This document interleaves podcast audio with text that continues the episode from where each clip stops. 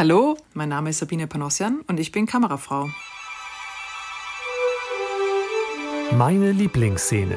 Ein Podcast vom Fachmagazin Film und TV Kamera. Präsentiert von Xinegear.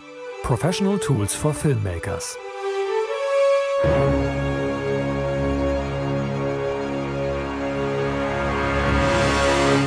Herzlich willkommen hier zu einer neuen Folge im Podcast Meine Lieblingsszene vom Fachmagazin Film und TV Kamera. Ich bin Timo Landsiedel und hier der Gastgeber und in dieser Podcast-Reihe lade ich mir BildgestalterInnen ein und spreche mit ihnen über eine ihrer Lieblingsszenen aus der Filmgeschichte. Zu Gast sind hier DOPs aus Kino, TV-Film, Comedy, Web oder auch mal Commercial und ich freue mich heute ganz besonders über DOP Sabine Panossian. Hallo Sabine. Hallo Timo. Es freut mich sehr, dass du heute bei uns bist, auch aufgrund des Filmes, den du uns mitgebracht hast. Meine erste Frage ist deshalb die unvermeidbare und die, auf die ich mich am meisten freue. Welche Szene aus welchem Film hast du dabei? Die Szene, die ich mitgebracht habe, ist aus dem Film The Worst Person in the World von Joachim Trier. Der Film ist aus dem Jahr 2021. Äh, vorab äh, muss ich schon mal gestehen, dass ich ein ganz großer Fan von den Filmen von Joachim Trier bin. Ich ihn quasi seit seinem äh, seinen ersten Spielfilm schaffen, äh, verfolge und äh, wirklich sehr begeistert bin von seinen Filmen. Äh, und The Worst Person in the World ist quasi sein letzter Kinospielfilm. Und da gibt es einen Schlüsselmoment, der ist eigentlich sehr simpel ähm, visuell gedreht, aber hat einen, eine, einen enormen Effekt und das ist quasi ein Moment, ein Schlüssel, das ist der Schlüsselmoment des Films, der ist erst, der kommt genau zur Halbzeit, also nach 53 Minuten. Da bleibt die Zeit stehen. Wie ist die Szene aufgebaut und warum ist es gerade diese Szene geworden? Wie schon gesagt, das ist der Schlüsselmoment äh, unserer Hauptdarstellerin, die in dem Moment ihre emotionale Entscheidung fällt, dass sie sich quasi von ihrem aktuellen Partner trennen wird, um mit einem anderen Mann zusammen zu sein. Und mhm. diese, diesen emotionalen Moment spürt sie ähm, äh, ab dem Zeitpunkt, also sie kommt quasi, sie steht auf, sie kommt in die Küche, wo ihr Freund auf sie wartet und ihr einen Kaffee einschenken möchte und sie schaltet den Lichtschalter an und dieses Lichtschalter einschalten friert gleichzeitig quasi äh, alle Menschen bis auf sie selber ein. Also in dem Moment mhm. erkennt man das erstmal ähm, nur, dass ihr Freund quasi wie Freeze Frame stehen bleibt, die Kamera dann auf ihn zufährt und eine 180 Grad äh, Bewegung um ihn herum macht und man dann wirklich erkennt, mitten in dem Prozess, wo er quasi ihr den Kaffee einschenkt, ist, genau, ist die ja. Zeit eingefroren. Und im Hintergrund sieht man sie aber stehen und sich quasi ganz normal bewegen, dass sie da realisiert, ah, sie hat die Zeit angehalten und ähm, das ist der Moment, wo sie quasi emotional befreit ist und nach draußen rennt, einmal quer durch die ganze Stadt läuft. Alles ist eingefroren, also alle Menschen sind eingefroren, alle Fahrzeuge stehen still. Ähm, sie rennt in das Café, wo sie ihren zukünftigen Freund quasi in die Arme rennt und mit ihm eine, es wird dann elliptisch erzählt, quasi einen, einen Tag verbringt, bis äh, auch in die Nacht hinein, bis die Sonne wieder aufgeht und sie zurücklaufen muss in die Wohnung, den gleichen Weg zurücknimmt, das Treppenhaus wieder betritt. Man sieht dort quasi eine Frau, die ganz am Anfang rennt sie nämlich schon durch das Treppenhaus hinaus. Man sieht eine alte Dame mhm, die genau. Treppe hochgehen und genau diese alte Dame ist immer noch da eingefroren. Ähm, sie betritt die Wohnung und schaltet den Lichtschalter quasi nochmal, sie, sie greift nochmal an den Lichtschalter. In dem Moment geht die Zeit wieder weiter oder alle Menschen erwachen wieder zum Leben. Genau. Ich glaube, sie macht auch richtig äh, das Licht aus. Äh, also das ist tatsächlich die, die, das Anschalten des Lichts ähm, hält die Zeit an und dann macht sie das Licht wieder genau. aus und der Kaffee läuft weiter in ihren Becher. Ja. Genau. Genau. Und der, vielleicht können wir da nochmal kurz was zum, so ein bisschen zu, auch zu der, zu der Einordnung sagen. Es ist äh, äh, Julie, ähm, die Hauptfigur. Ich weiß nicht, ob wir den Namen gerade schon genannt hatten. Äh, Axel ist der Mann, von dem sie sich trennt und Eivind, äh, ich lese das jetzt ab, äh, Eivind wird es im, im Norwegischen ausgesprochen, ähm, ist derjenige, mit dem sie dann äh, von da ab zusammen ist. Genau. Mit dem sie auch diesen Tag dann in der, im Freeze ver verbindet, weil sie ja durch die ganze Stadt läuft und alle, alle Menschen stehen immer noch um sie herum still. Also dieses typische, was man ja auch vom Verliebtheitsgefühl, die Welt steht um einen herum still, irgendwie kennt, äh, so ein bisschen metaphorisch äh, äh ins, in, die, in die echte Welt hinüber gerettet zu haben. Und der ganze Film ist so ein bisschen Julies Weg zur Selbstakzeptanz, zum, zum Selbstwertgefühl, sich so zu akzeptieren, wie sie ist und damit äh, zu leben, würde ich sagen. Ähm, das ist ja einer der Schritte, der, weil sie das auch immer in, oder weil wir alle das ja irgendwie in, äh, in einem Abgleich mit anderen Personen und anderen Menschen irgendwie machen. Mhm. Ähm, da wieder den, einen weiteren Schritt äh, dort zu gehen. Und äh, äh, Kameramann DOP ist äh, Kaspar Tuxen. Ähm, das ist insofern ungewöhnlich, da Joachim Trier eigentlich mit jemand anderem seine Filme gemacht hat. Richtig? Ja, ähm, das ist uh, ungewöhnlich. Ähm, also, warte mal, ich muss noch mal ansetzen, weil ich jetzt gerade den Namen von dem anderen Kameramann nicht weiß. Achso, Jakob Ihre. Äh, Jakob ja, genau. Ihre. genau.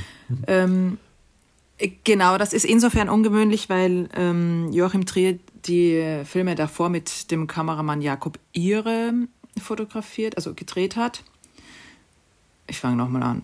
Ähm, genau, das ist ungewöhnlich, weil Joachim Trier seine Spielfilme davor mit dem Kameramann Jakob Ihre gedreht hat.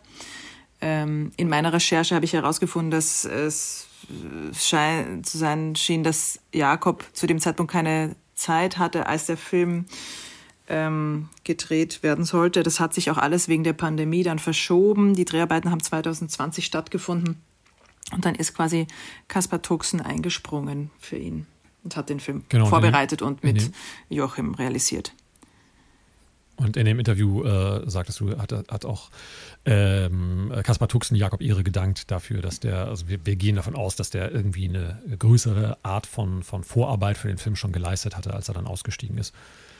Ja, beziehungsweise auch mit. Ähm, so in ähm, den wenigen Worten. Äh, genau, beziehungsweise mit Joachim ja auch die Filme davor, Oslo 31. August und Reprise, ähm, da schon einen Weg der visuellen Gestaltung gefunden haben, den, glaube ich, äh, für der, der Joachim Trier einfach total für seine Filme passt oder genau. Mhm, genau.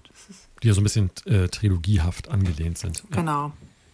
Also das ist wirklich, äh, Timo, das weiß ich nicht, wie sehr der ähm, Kaspar Hirsch, also der, der Jakob Ihre wirklich schon vorbereitet hatte.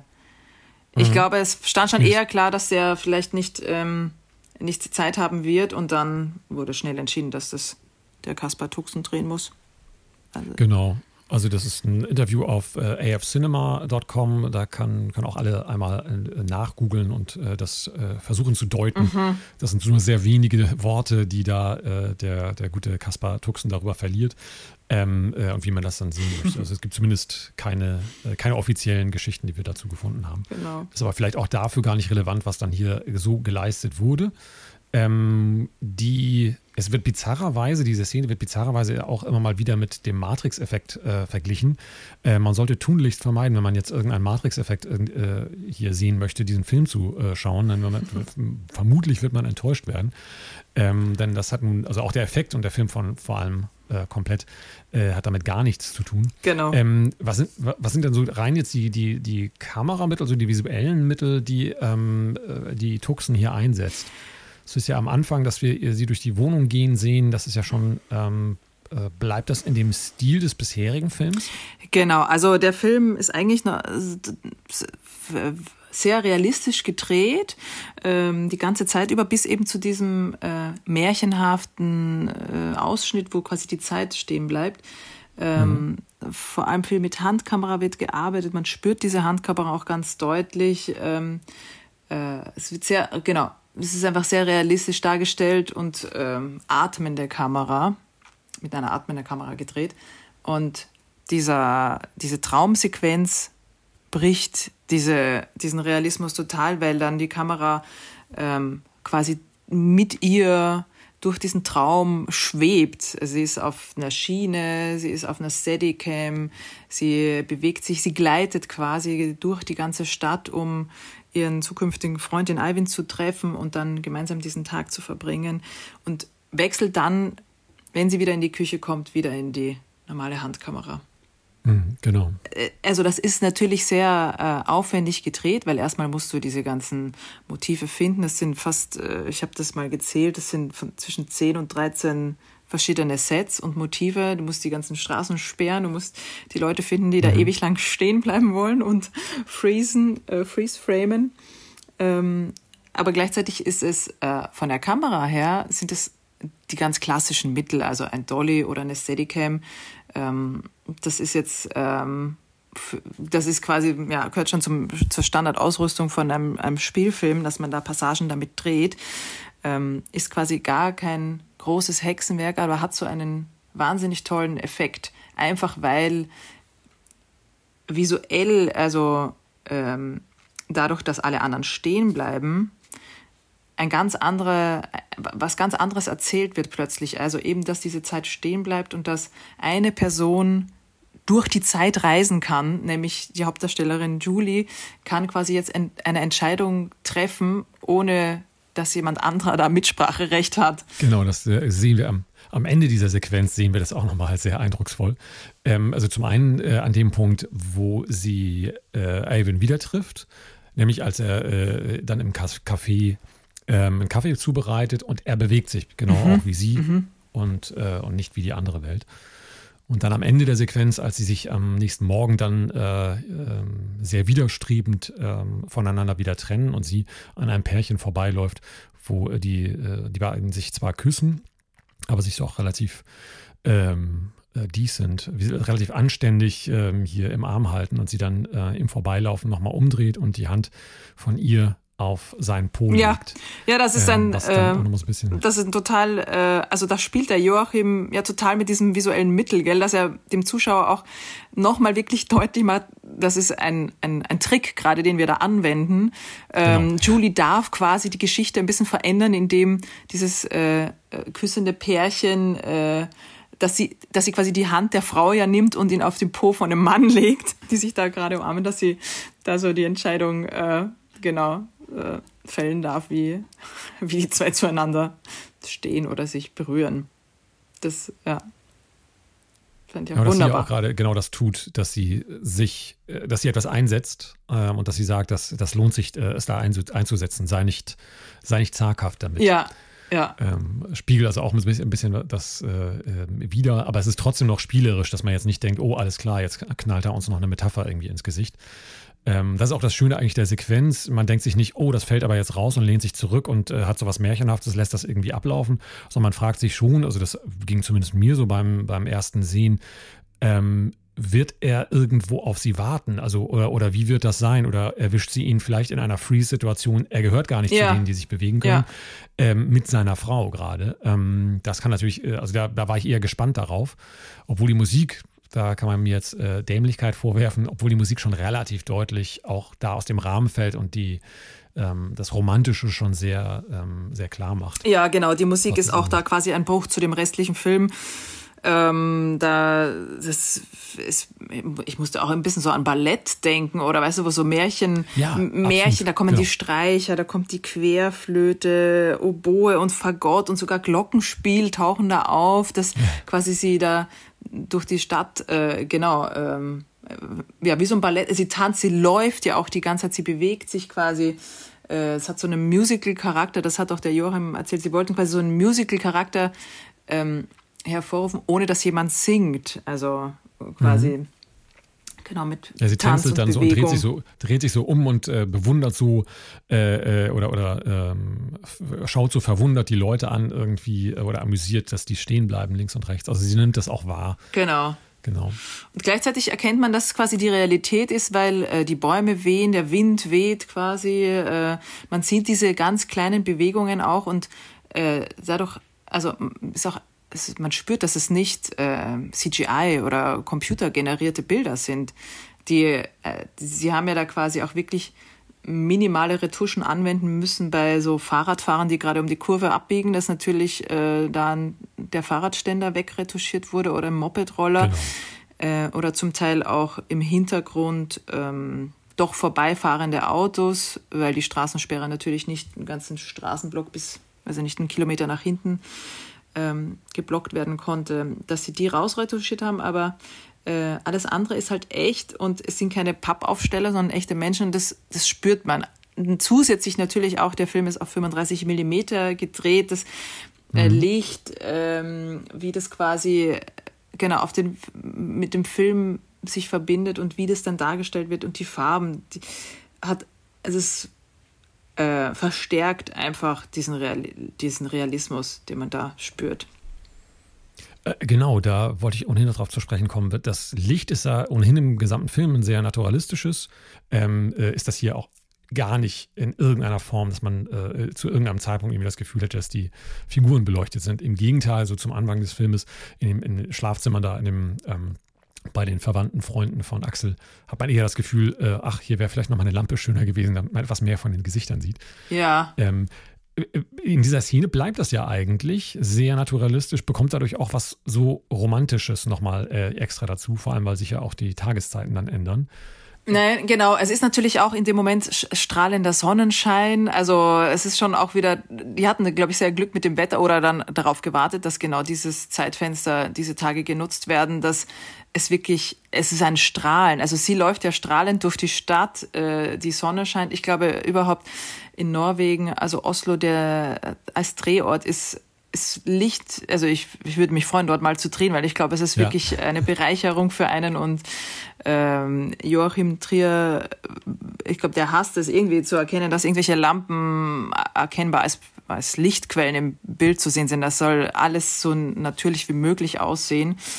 Äh, ja, ich genau. bin fasziniert, wie er mit der Farbe Weiß umgeht. Das ist ja etwas, wo wir Kamera äh, Personen oft sagen, okay, es wäre schön, wenn die Wandfarbe jetzt nicht Stimmt. ganz weiß ist, sondern vielleicht ein bisschen beige oder irgendeinen Farbton doch bekommt.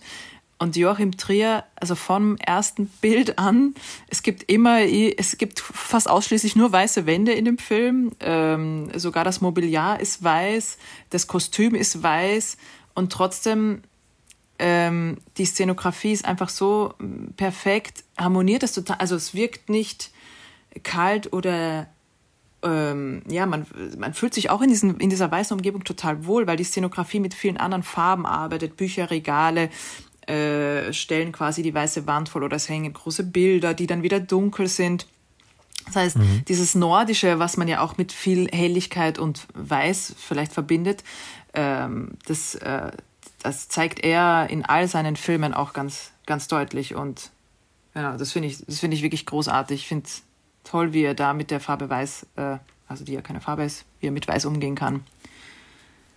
Ja, und er bricht dann so, so, in bestimmten Momenten, dass er dann äh, auf reflektierten Oberflächen oder sowas dann auch sehr stark, äh, also hier in der Küche zum Beispiel, zum Anfang und zum Ende der, der Sequenz ist das ähm, Rollo, das ist unsere Jalousien-Rollo, was ich glaube, ist aus Holz äh, ist, also auch nochmal einen warmen, wärmeren Ton hat und dieser wärmere Ton wird dann halt eben auch durchgeschleust auf die, auf die weißen ähm, äh, Türen, Türen des, des Hängeschrankes mhm, so. Genau. Ähm, also es wird alles immer so ein bisschen dann nochmal gebrochen oder zumindest jetzt nicht, dass es halt eben äh, knallweiß äh, hier angestrahlt wird von der, von der Sonne von draußen etc. Genau. Genau. Ja, richtig. Ähm, bei, bei dieser Szene ist für mich so diese, diese, de, de, das direkt danach folgen, also das ist im Kapitel 5, der Film ist ja, wie du schon sagtest, in zwölf Kapitel aufgeteilt. Das Kapitel 5, schlechtes Timing.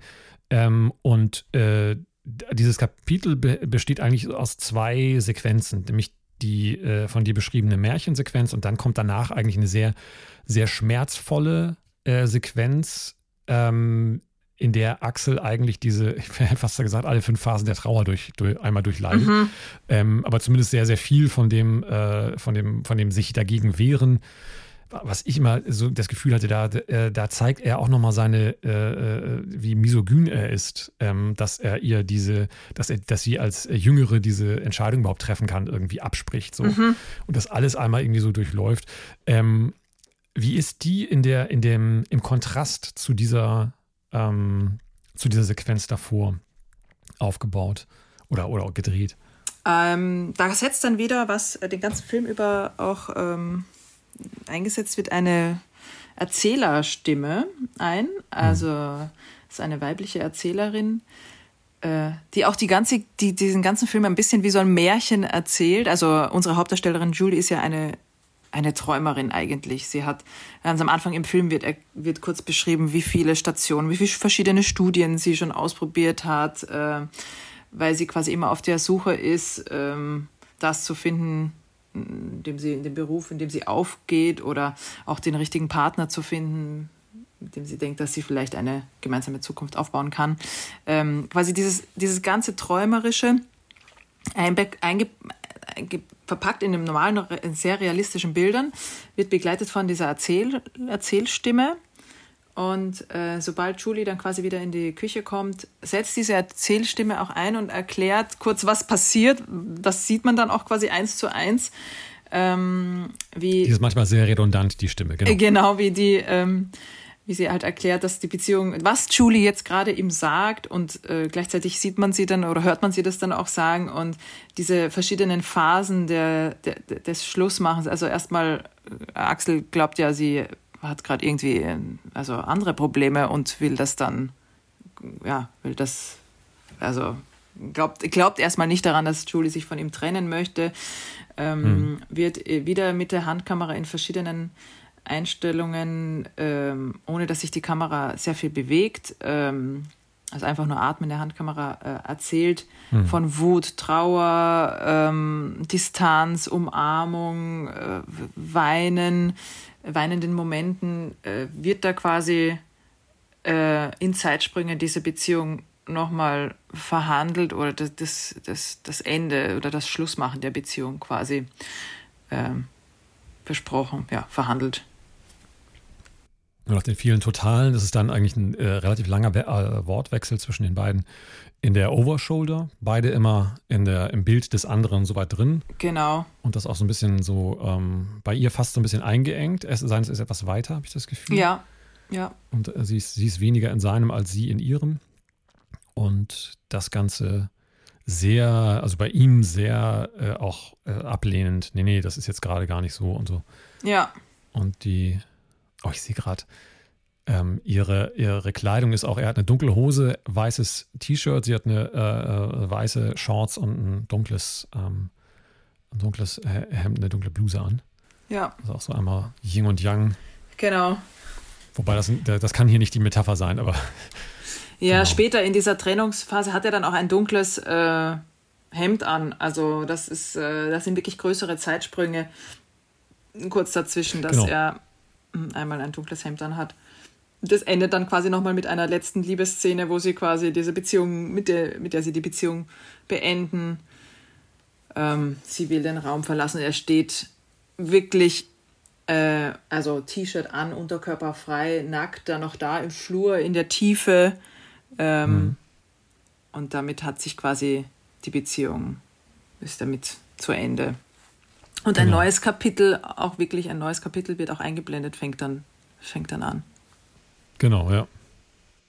Ja, und es ist tatsächlich sehr, ähm, wie ich ohne, ohnehin finde, dass der Film sich Zeit nimmt, bestimmte Dinge äh, durchzuexerzieren, ohne dass es jetzt ähm, nervig und dass man denkt, meine Güte, jetzt spring doch mal weiter. Aber dass er klar macht, nee, nee, da, da, da gibt es eigentlich auch kein Zurück. Ja. Ähm, und das zum einen halt eben, äh, und diese Szene meines Erachtens ist so stark mit diesen beiden, mit dieser, mit dieser Enge auch, mit den Zeitsprüngen, dass man also weiß, die haben wirklich jetzt lange gesprochen und sich wirklich mal auch ausgetauscht. Vorher geht es ja eher so, dass man über das eine eigentlich nur über ihn so äh, sehr stark spricht und über seine Arbeit, seine, das, was das mit ihr macht, etc.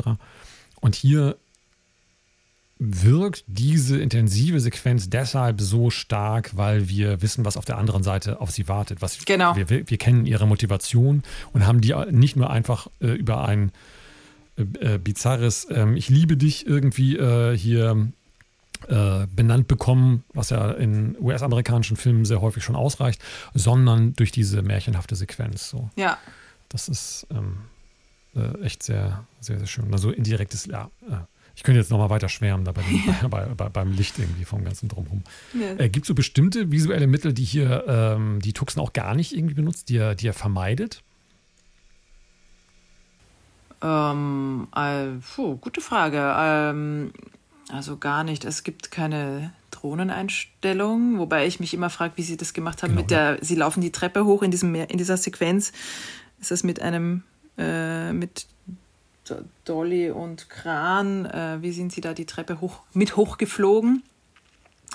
Mit ihr jetzt, wo sie. Ja, in der Traumsequenz, wenn wir quasi äh, ah, durch ja, die genau. Nacht laufen den, und dann auf die Anhöhe mhm. kommen, dann geht man so parallel die, die Treppe, schwebt die Kamera die Treppe hoch. Ähm, genau. Das, nee, das weiß ich könnte vielleicht natürlich auch eine parallele Drohne gewesen sein. Dadurch, dass das ja alles mit Musik untermalt ist, gibt es ja auch keinen äh, Originalton.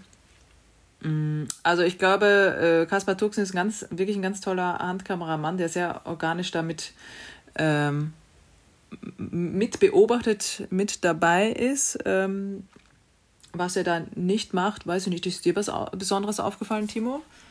Also es ist, es ist kein Zoom-Film. Ich glaube, es, äh, da, da gibt es zumindest jetzt nichts, was irgendwie äh, dauerhaft so ist. Es kann sein, dass das mal mit drin ist in so einer ja. Fahrt.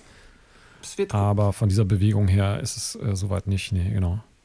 Ja. Und ansonsten ist er da auch. Also was in dem ähm, in dieser in meiner Lieblingsszene quasi wirklich schön auffällt, ist, wie sehr er mit Bewegung arbeitet, um diesen Effekt auch richtig deutlich zu machen, weil sobald du dich ja. um jemanden herumdrehst oder parallel fahrst und diese Perspektivverschiebungen mhm. hast, merkst du natürlich ganz stark, da ist jemand stehen geblieben, also der ist so eingefroren, ja. weil das Auto bleibt quasi stehen, äh, die Menschen bleiben stehen, das, das fällt dadurch ganz, ganz extrem auf und er hat, um diesen Effekt noch mehr zu verstärken, habe ich gelesen, dass er quasi die Blende sehr, sehr äh, stark zugemacht hat, um so viel wie möglich Tiefenschärfe auch nach hinten zu haben. Also die haben mhm, zum genau, Teil mit ja. Blende 11 äh, bis sogar 16 ja, gedreht, damit quasi man auch im Hintergrund erkennt, da steht was und nicht nur so eine unscharfe Zeichnung hat, sondern man sieht wirklich bis ganz weit nach hinten, alles ist eingefroren. Und genau, er arbeitet mit ganz viel Parallelfahrten oder äh, schwebt diagonal nach oben oder nach unten, um äh, diese eingefrorene Stadt zu zeigen. Hm. Ich habe mir gerade die äh, Szene parallel nochmal angeguckt mit dem Hochlaufen. Ja. Ähm, die geht sogar oben ja noch weiter. Das ist nicht einfach nur ein Schnitt, dass man da reinschneidet, wie sie da hochlaufen, sondern, und deshalb gehe ich fast davon aus, weil die auch zu ruhig ist, glaube ich, für eine, für eine Drohne so, äh, dass das einfach ein sehr guter Steadicam-Operator war der da parallel eine zweite Treppe hochgelaufen ist, genau, weil er bewegt sich dann Nochmal im rum. Halbkreis oder im Viertelkreis um die beiden herum und hat die dann in der Zweier auf das äh, Radisson Hotel. Ja, genau. Was man dann, dessen unscharfen ähm, äh, Neon-Schriftzug man im Hintergrund erkennen kann. Ähm, und da, da hört tatsächlich diese Einstellung auf. Ja. Äh, das war mir bewusst gar nicht so aufgefallen, ja. Und das ist schon, äh, ja, also äh, wirklich virtuos gemacht, nicht nur in diesem kleinen äh, Ding so, sondern auch wie er dann mit dem, wie er dann dort oben, als er als dann der Nacht wird, äh, das Licht nutzt, um diese Verdichtung auf die beiden Figuren und Personen irgendwie herzustellen. Genau, das ist dann, da ist es natürlich ein bisschen künstlich erzählt, äh, dadurch, dass sie äh, dass alles um sie herum sich ausblendet. Das ist wirklich sehr dunkel und fällt ins Schwarz ab. Diese Parklichter, äh, die mhm, zwar genau. da sind in den Nahaufnahmen, ähm, äh, stechen nur die Gesichter heraus und hinter ihnen ist es fast schwarz, beziehungsweise wirklich nur ganz wenig Zeichnung. Da merkt man nochmal, okay, das ist in ihrer Traumwelt, da wird es nochmal ein bisschen verdeutlicht, dass, dass da ist auch die Brennweite eine andere. Wir sind ein bisschen weitwinkliger als sonst. Sonst arbeitet er auch sehr gern mit sehr teligen ähm, Brennweiten. Also Joachim Trier mag, glaube ich, nichts unter 40 Millimeter, um so auch mhm. Verdichtungen mhm. zu erzählen. Und ähm, hier gibt es äh, einen Moment, einen Schuss-Gegenschuss von Julie und ihrem zukünftigen Freund, dem Alwind, äh, wo sie sich anschauen und man ist wirklich ganz nah. Es ist quasi ein POV, Point of View, quasi aus ihren und aus seinen Augen schauen sie auf das Gegenüber und es ist mit einer weiteren Brennweite gedreht. Genau, ja. So ganz knapp an der Kamera vorbeigucken. Genau. Und dann gibt es auch da wieder die Zeitsprünge die, äh, wo die beiden dann nebeneinander sitzen und dann geht der Dialog eigentlich weiter und plötzlich hält sie sein Gesicht oder seinen Hals und sie sind sich wieder sehr, sehr nah. Genau. Da fängt ja dann auch erst der Dialog an ähm, auf dieser Bank, also fast am genau. Ende erst oder zur Halbzeit der, ja, fast das Ende der, dieser Traumsequenz. Das äh, wahnsinnig ist, also ich finde es ja unglaublich, diese Traumsequenz, die dauert ja fast fünf Minuten, gell? Mhm, und es ja. verfliegt aber ich hatte das, äh, den Film ja jetzt schon mehrmals gesehen und mir kommen es, kommt es nie wie fünf Minuten vor. Ich finde, die Zeit verfliegt nee, da so schnell, die man da so durchschwebt und mit ihr läuft und weil so viel in Bewegung ist und so viel passiert. Ähm, dass ich das wirklich toll finde. Was auch visuell ganz wunderschön ist, dann wird es immer heller und heller und dann äh, blickt sie sich um und ihr Blick sagt so, dass es der, der Morgen, der hinter ihnen graut, also hinter der Anhöhe, äh, wird, das, wird der Himmel schon wieder äh, rosig und nach vorne ist noch der letzte Tag und hinten kommt schon der neue und damit auch die Tatsache, dass sie sich beide mit dieser, ähm, mit ihrem Zusammensein jetzt beschäftigen müssen in ihren jeweiligen Leben. Ja. Ähm, das so, so visuell so auch umzusetzen, ist sehr schön. Und dann verabschiedet sich von, von, von ihm. Ähm, das ist auch sehr, sehr äh, äh, ja, eine, eine, schöne Idee. Und das muss man natürlich auch, so einen Ort muss es dafür natürlich auch geben. Ja. Ähm. Ja, äh, Oslo bietet ja viele tolle Orte. Da gibt es auch eine Webseite, an der man dann, wenn man ein Fan ist von Joachim Trier, kann man da gucken, wo die Drehorte sind. So, wenn ich das nächste Mal nach Oslo fahre, dann ähm, da möchte ich mir das auch gerne natürlich anschauen. Einfach tolle Orte. Bevor du, bevor du deine Sachen packst und äh, nach Norwegen aufbrichst, ähm, äh, möchte ich auch dir noch die Frage stellen, was ist denn dein aktueller Arbeitsschwerpunkt? Was äh, ist, sind momentan Projekte, die du machst? Was, ist, was sind die Genres, die du gerade äh, in der Mache hast und bedienst? Meine aktuelle Arbeitsschwerpunkt, also genau, ich, mm, ich bin ja im fiktionalen als auch im dokumentarischen Bereich tätig, habe aber wirklich die letzten äh, paar Jahre äh, die größeren Projekte ausschließlich waren szenische Projekte. Ein Kinospielfilm hatte gerade im Filmfest München seine Premiere gefeiert. Fossil heißt er. Dort mhm. zu unserer Freude auch den Kritikerpreis gewonnen.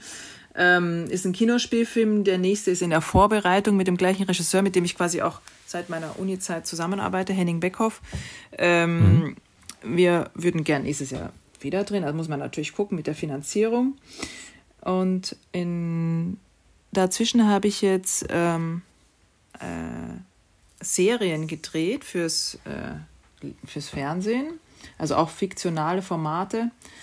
Und genau, also mein Schwerpunkt liegt aktuell sehr stark im Szenischen, wobei ich mich äh, jetzt auch sehr freuen würde, mal wieder einen Kinodokumentarfilm zu drehen, weil ähm, ich ja eben, das ist das Tolle. Ich finde diesen Realismus, der auch in Joachim Triers Filmen so schön zu sehen ist, im Dokumentarfilm erst recht äh, gegeben ist. Äh, ich arbeite auch gerne mit also visuellen, natürlich mit meinem ganzen Lichtequipment, aber will visuell sehr natürlich erzählen und versuche immer ein mhm, natürliches ja. Licht herzustellen und ähm, natürlich auch dem Genre. Es ist auch dem Genre geschuldet, weil ich ähm, genau Realismus jetzt quasi auch abgebildet habe.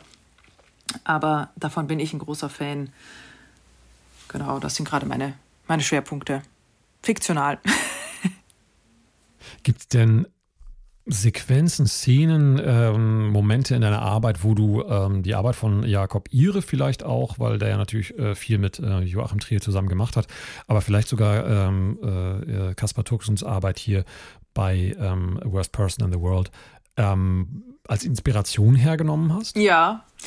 Ähm, ich habe quasi wirklich, ja, ich, ich, hab, es, ich war begeistert von Oslo 31. August. Da gibt es einen Moment, der ist visuell mhm. auch, ist auch wieder so ein ganz kurzer Moment, der total, also bricht eigentlich aus dieser Realität, weil der Hauptdarsteller sitzt in einem Café und hört, was die anderen sagen und man äh, fährt langsam auf den Hauptdarsteller zu in eine Nahaufnahme und du hörst aber ganz laut im Ton, was Menschen vier Meter weiter sprechen. Das heißt, man ist quasi gerade in seinem Kopf, wie er anderen zuhört, ohne sie vielleicht anzuschauen, sondern er ist so quasi versunken und schaut auf die Tischoberfläche und ähm, man hört die Erzählung und plötzlich springt diese Erzählung und erzählt sich nochmal kurz als kleine Passage weiter. Also er beobachtet jemand, der über die Straße geht und wir springen plötzlich mit der Kamera mit dieser Person und gehen mit ihr über die Straße, obwohl sie nachher gar keine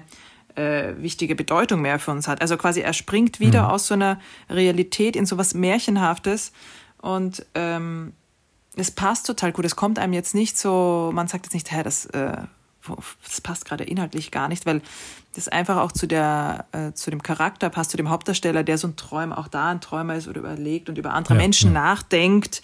Und das wird einfach für einen kurzen Moment so schön äh, visualisiert. Und mit diesen Spielereien, diese Spielereien finde ich total faszinierend. Da, wenn man Momente findet, ähm, wo das quasi passen könnte, dass man so dieses Medium Film wirklich auch als, als so ein künstlerisches Medium wahrnimmt, dass man da auch spielerisch äh, ähm, genau eine andere Welt darstellen kann. Ja, genau. Einen anderen Moment. Und ähm, der Joachim Trier, ja, also er, spielt, äh, Joachim Trier arbeitet gerne mit so Schärfenwechseln. Äh, also jemand, der auf die Stadt blickt und wir sehen ihn von hinten und die Schärfe geht in die, in die Totale und die Person ist total unscharf. Es ist jetzt nicht so das gängige Mittel, um jemanden vielleicht zu zeigen, der gerade auf eine Landschaft guckt. Das macht Joachim Trier mhm. ganz stark, weil er eben mit seiner um die Umgebung ist ihm total wichtig, diese Orte zu zeigen. Oslo als, als Ort äh, wahrzunehmen. Und in meinen Filmen ist auch die Landschaft, äh, wo jemand äh, lebt und sich bewegt, immer ein sehr wichtiges Thema und ähm, das war oft eine visuelle Referenz oder Inspiration quasi auch in, in den Filmen, die ich gedreht habe, solche Bilder vielleicht zu suchen und zu finden. Dann entlasse ich mal unsere lieben äh, ZuhörerInnen ähm, mit dem Auftrag, äh, in deinen Werken nach genau solchen Szenen auf die Suche zu gehen. Und ich äh, sage ganz herzlichen Dank, liebe Sabine, für diesen tollen Film, den du uns mitgebracht hast und äh, diese wunderbare Szene. Sehr gerne. Danke für die Einladung, Timo. Dann bis bald. Bis bald. Meine Lieblingsszene ist ein Podcast vom Fachmagazin Film und TV Kamera. Moderation und Produktion Timo Landsiedel. Musik Kevin MacLeod, The Curtain Rises. Wir bedanken uns herzlich für die Unterstützung bei unserem Sponsoren Xenegear. Professionelle Ausrüstung und Schulungen für Profi-Filmemacher. Mehr Informationen und die begleitende Reihe im Heft finden Sie unter film- und tvkamera.de. Wollen Sie keine Folge mehr verpassen? Dann abonnieren Sie den Podcast auf film- und tvkamera.de slash podcast.